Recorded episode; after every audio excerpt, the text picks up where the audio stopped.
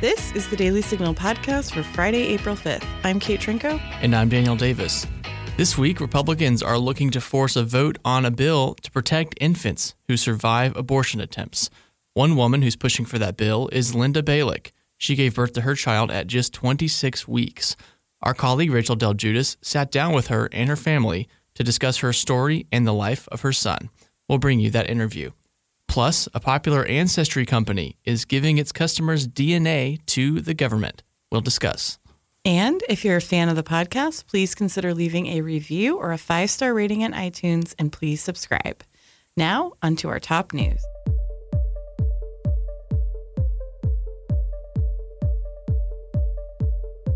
Well, President Trump is pulling back from his threat to shut down the border over massive flows of migrants, but he's not letting the pressure off Mexico. He says if Mexico doesn't help stem the tide of migrants and drug trafficking across the border, they can expect auto tariffs. Here's what he said on Thursday. If the drugs don't stop, Mexico can stop them if they want. We're going to tariff the cars. The cars are very big. And if that doesn't work, we're going to close the border. Well, last week, the president had threatened to shut down the border, but that was met with protest over the potential economic fallout. Border officials are grappling with huge numbers of illegal immigrants crossing over and claiming asylum, many of whom are now being released into the country. The New York Times reported Wednesday, citing unnamed sources, that, quote, some of Robert S. Mueller III's investigators have told associates that Attorney General William P. Barr failed to adequately portray the findings of their inquiry and that they were more troubling for President Trump than Barr indicated. Now, the Justice Department is pushing back, with spokeswoman Kerri Kupec saying in a statement Given the extraordinary public interest in the matter, the Attorney General decided to release the report's bottom line findings and his conclusions immediately, without attempting to summarize the report, with the understanding that the report itself would be released after the redaction process. Well, after two years of delay over President Trump's executive and judicial nominees, Senate Republicans have had enough. On Wednesday, they voted to eliminate aspects of the filibuster for executive and judicial nominees, taking the quote unquote nuclear option. The change in rules means that debate time on district court nominees and sub cabinet executive nominees will be cut from 30 hours to just two hours, allowing Republicans to fill vacancies that Democrats have held open for months. Among those are 130 district court vacancies. Senate Democratic leader Chuck Schumer lambasted the move, calling it a disgrace and a debasement of the Senate. But Senate Majority Leader Mitch McConnell didn't care much for Schumer's thoughts. Pointing at Schumer, he said, quote, He started this whole thing. This is not a sad day. This is a glad day. On Thursday, the House reauthorized the Violence Against Women Act 263 to 158. Some Republicans have been critical of the bill, arguing it could hurt due process, among other concerns. Representative Debbie Lesko, Republican of Arizona, and herself a survivor of domestic violence, spoke out against it in a video for the Daily Signal. Here's part of what she had to say. I am voting no on the Democrats' version of the Violence Against Women Act because it is a radical bill that I believe will actually hurt women more. This bill, under the weight of federal law, would force domestic violence shelters to take in biological males who identify as women. She also said The Democrat version of the Violence Against Women Act takes away Second Amendment rights from people without due process. Well, as House Democrats get ready to dive into the Mueller probe, they're also using their new power to formally demand Trump's tax returns. Democrats formally requested on Wednesday that the IRS turn over six years of Trump's returns, paving the way for a new clash with the president that could land them in a lawsuit.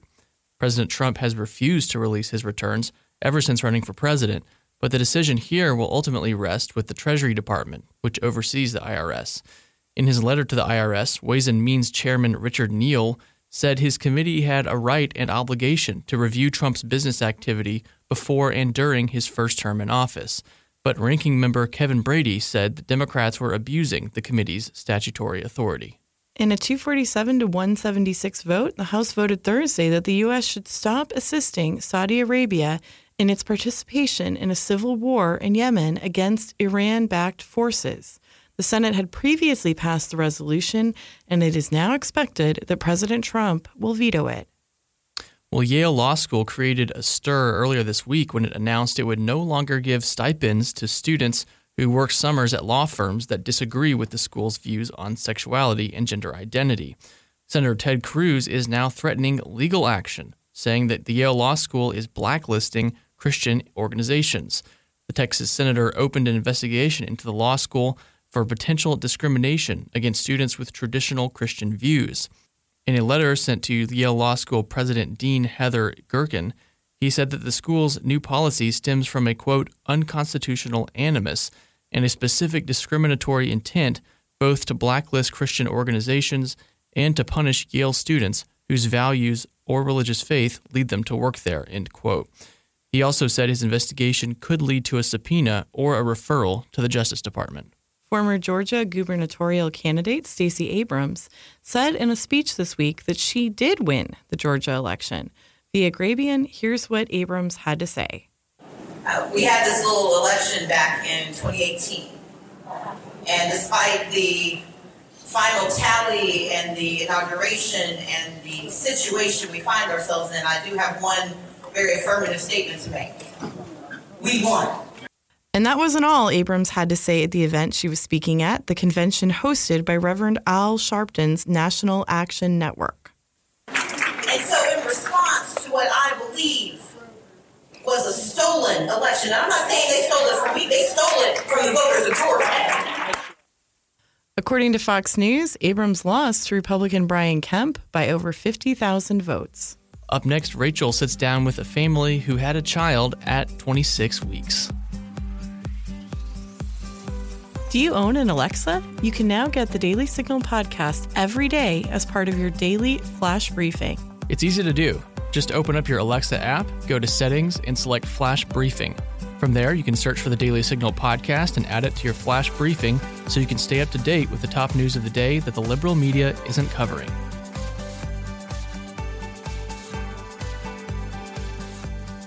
We're joined on the Daily Signal podcast today by Tom and Linda Balek and their son, Jeff Balek, who traveled to Washington, D.C. from South Carolina to ask lawmakers to sign a discharge petition to force a vote on legislation to protect babies born alive after an abortion. Thank you all so very much for joining us today.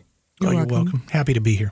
So, Tom and Linda, you have a very moving personal story about your son Jeff and why he has made you so passionate about this issue. Could you share that story with us? Well, we're uh, our our family is uh, very pro life, and it's largely because of the experience we had with uh, son Jeff. Uh, Jeff was born in 1980. Uh, he was a 26 week term baby. He was a twin, premature twin, and um, Jeff is living, walking, breathing, drumming proof that second trimester babies are are people. So we're not only opposed to opposed to abortion we're very opposed to late term abortion for that reason, and very, very, very opposed to infanticide, which is the direction things seem to be going um, in the uh, pro abortion movement. Jeff, what has it been like to advocate and to speak to lawmakers um, about this issue that you're so passionate about as well? I'm I'm just glad that I'm that I'm living and and walking and like to love to talk to the lawmakers yesterday. It was it was a good discussion. Uh, well, thank you for talking to us. Mm-hmm. Tom, and we were talking yesterday. You said that not only was Jeff a viable baby and a human being, he's also an asset to the community and your family. And this is your walking defense against abortion. Could you tell us more about all that Jeff's, the, so many things he's accomplished? Sure. Yeah, Jeff is a community treasure. He has uh, received a lot of awards nationally and locally for his volunteer service. He has been working as a, a tutor of at risk um, elementary students for many years. And I volunteer for the hospice patients too in, in Charlotte. Love doing that. Read the Bible to him. Jeff is, um, has done all kinds of volunteer work and uh, is a real advocate for, uh, for at risk kids. Uh, he uses Twin Vision Braille books that have uh, Braille overlays along with uh, the, the text and images, you know, in the regular kids' books. And that's really interesting to them. And uh, as much as anything, they're fascinated meeting a blind guy who can read and function. The great thing about talking to little kids is they will ask the craziest questions that will just make you roll on the floor.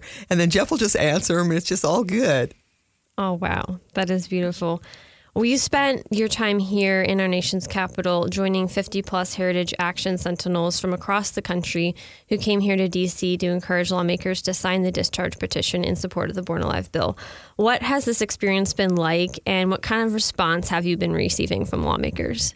Well, every trip to Heritage in Washington is an absolute blast. We get to see all of our friends. Uh, we've been active with the Heritage Sentinels program for many years and have made a number of trips to uh, to the Heritage Foundation and Heritage Action. So when we're here, we get to to see our friends and get some important work done. Uh, it was great to be on the Hill yesterday.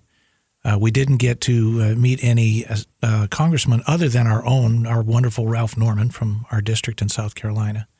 Uh, but we talked with staffers and got some good good responses about our our promotion of the um, Born Alive Act and we're encouraging them to sign a discharge petition so that that bill can be moved from committee to um, to the floor for vote. They, My understanding is we only need like 18 more, isn't that right, Linda? I think so. They seem to be a lot more receptive on this issue than other issues we've gone up and discussed. It's hard for them to say something like it's a partisan issue eh, because it's not, it's a life. And I think that makes a little bit less pressure on them.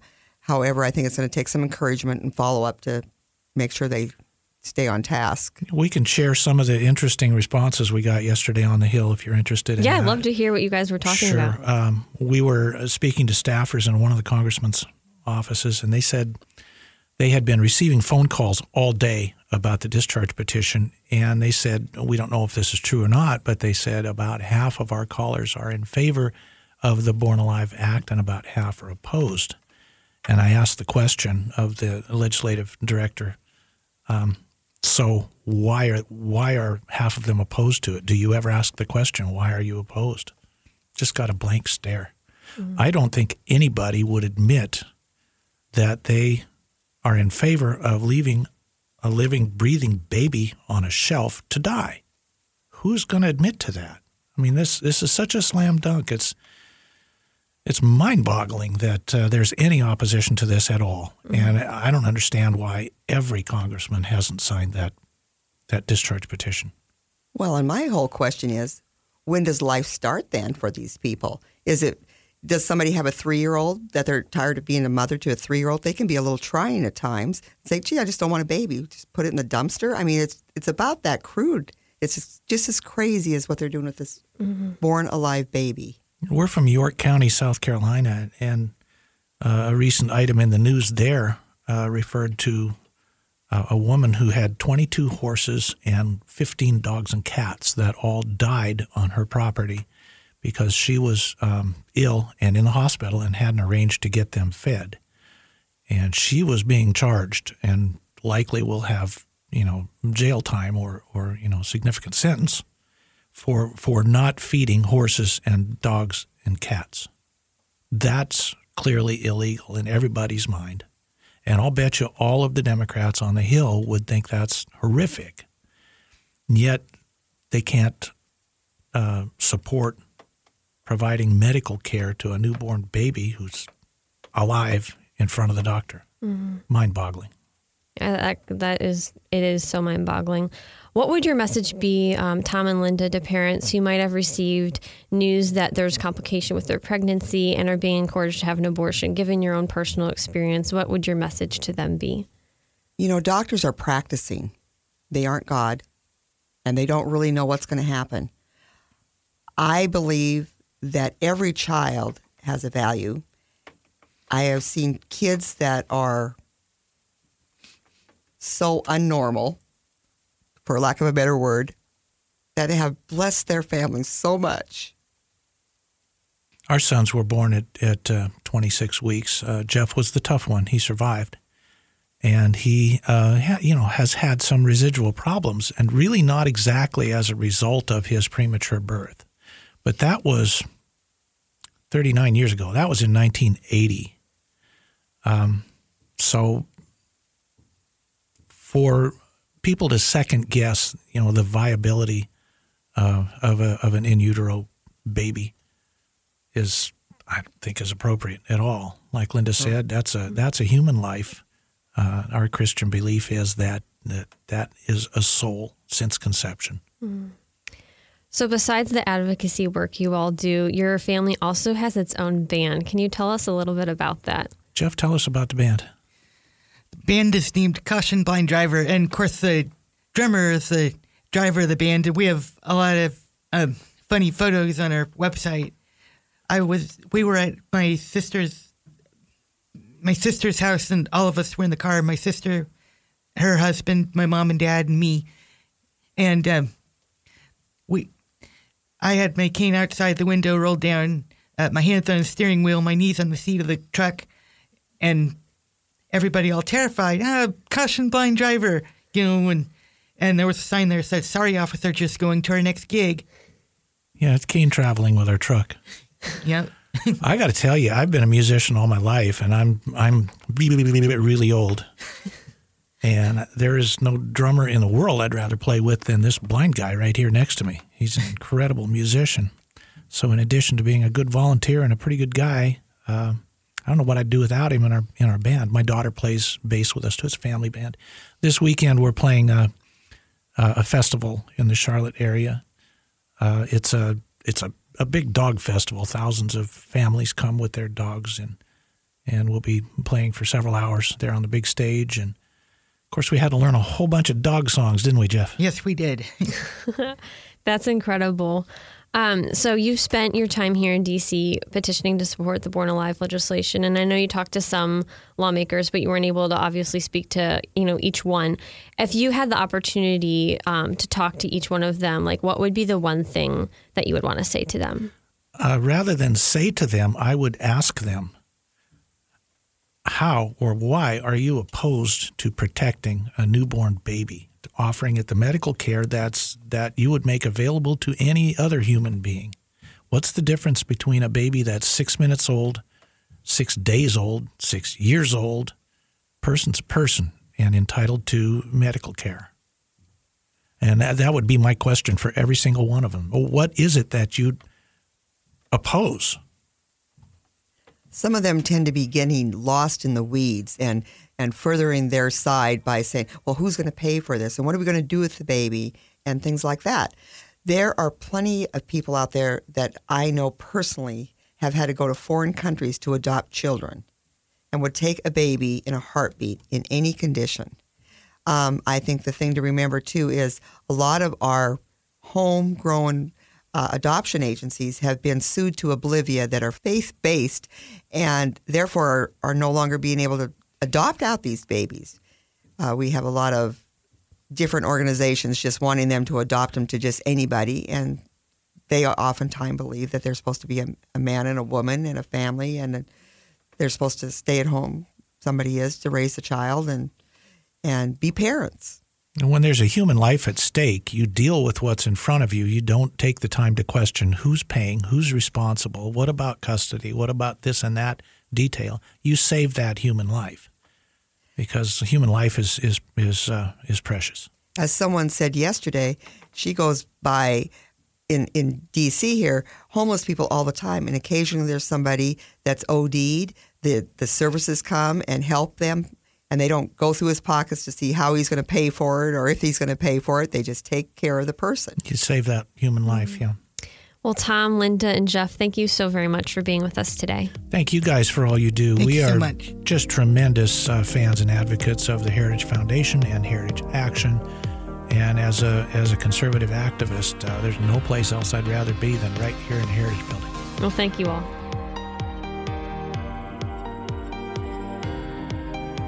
Did you know you can now listen to all of our events through SoundCloud or just by visiting our events page on heritage.org?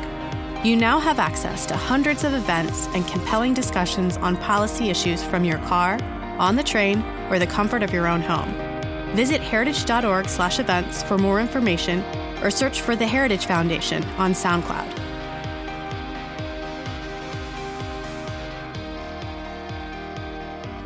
Hello, I'm Ed Smart, father of Elizabeth Smart.